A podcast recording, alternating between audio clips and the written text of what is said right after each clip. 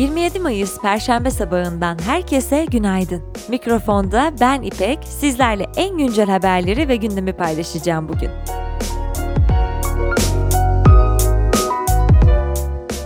Bugünün bülteni Garnier destekleriyle ulaşıyor.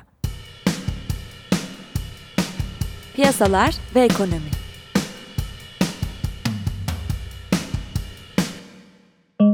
Borsa İstanbul'da yabancı yatırımcıların payı %42 ile tüm zamanların en düşük seviyesine geldi. Son 52 haftada yabancı yatırımcıların net çıkışı yaklaşık 3 milyar dolar seviyesine ulaştı.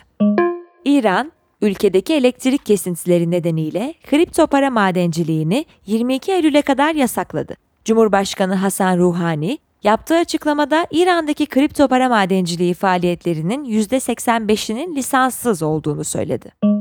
Uluslararası Kredi Derecelendirme Kuruluşu S&P Global, Körfez İşbirliği Konseyi üyesi ülkelerin bütçe açıklarının petrol fiyatlarındaki yükselişle birlikte azalmasını beklediğini açıkladı. İş Dünyası İstanbul Sanayi Odası'nın hazırladığı Türkiye'nin 500 büyük sanayi kuruluşu araştırmasının sonuçları açıklandı. Tüpraş, üretimden satışlara 58,6 milyar lirayla birinci, Ford Otomotiv 45,2 milyar lirayla ikinci, Oyak, Renault otomobil fabrikaları 31,2 milyar lirayla üçüncü oldu. En büyük 500 şirket 2020'de Türkiye ihracatının %37,8'ini, sanayi sektörü ihracatının ise %39,2'sini gerçekleştirdi. İhracat yapan kuruluşların sayısı 465 oldu. Ford, önümüzdeki 10 yıl içinde elektrikli araç yatırımlarını 30 milyar dolara çıkaracağını ve bu dönemde küresel satışları içinde elektrikli modellerin payını %40'a yükseltmeyi hedeflediğini açıkladı. Açıklama sonrasında şirket hisseleri %8,5 yükselerek son 5 yılın en büyük seviyesine yaklaştı.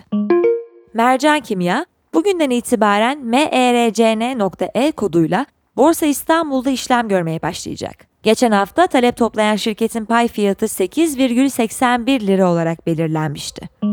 Amazon, James Bond filmlerinin arkasındaki film stüdyosu MGM'i 8,45 milyar dolara satın aldı. Söz konusu anlaşma Amazon'un bugüne kadar gerçekleştirdiği en büyük ikinci satın alma oldu. Hollanda'da bir mahkeme, enerji şirketi Shell'in karbon emisyonlarını 2030 yılına kadar 2019 seviyelerine kıyasla %45 oranda azaltılması gerektiğini hükmetti. Politika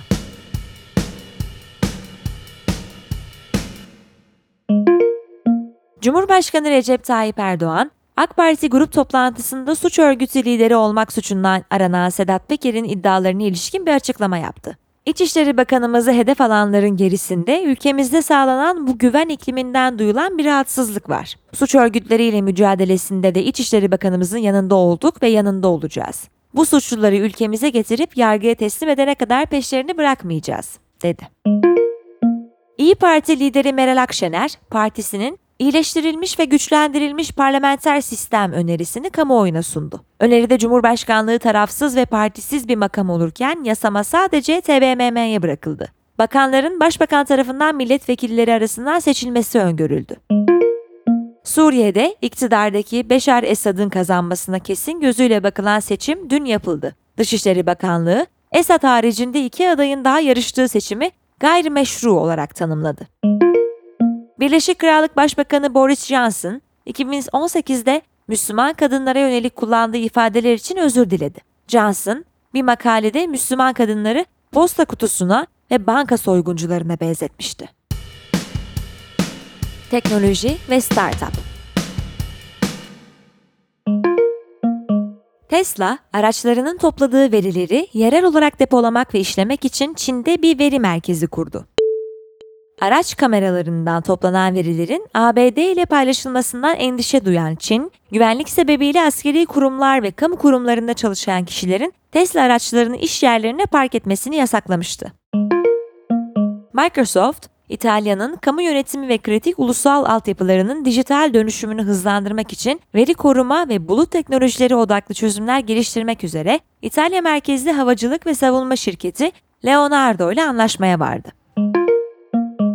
Facebook ve Instagram, gönderilerde beğeni sayılarını gizleme seçeneğini kullanıma sundu. Spor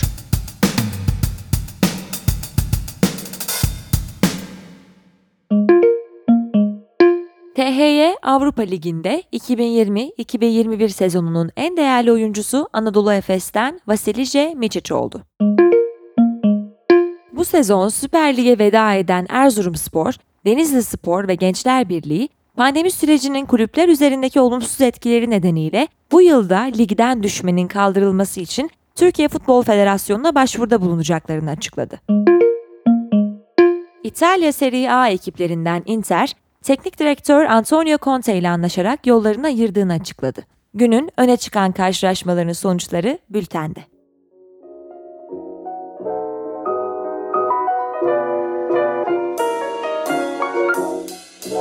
Evet sevgili dinleyenler, Perşembe gününün gündemini sizlerle paylaştım. Mikrofonda ben İpek, önümüzdeki hafta tekrar görüşmek dileğiyle. Hoşçakalın.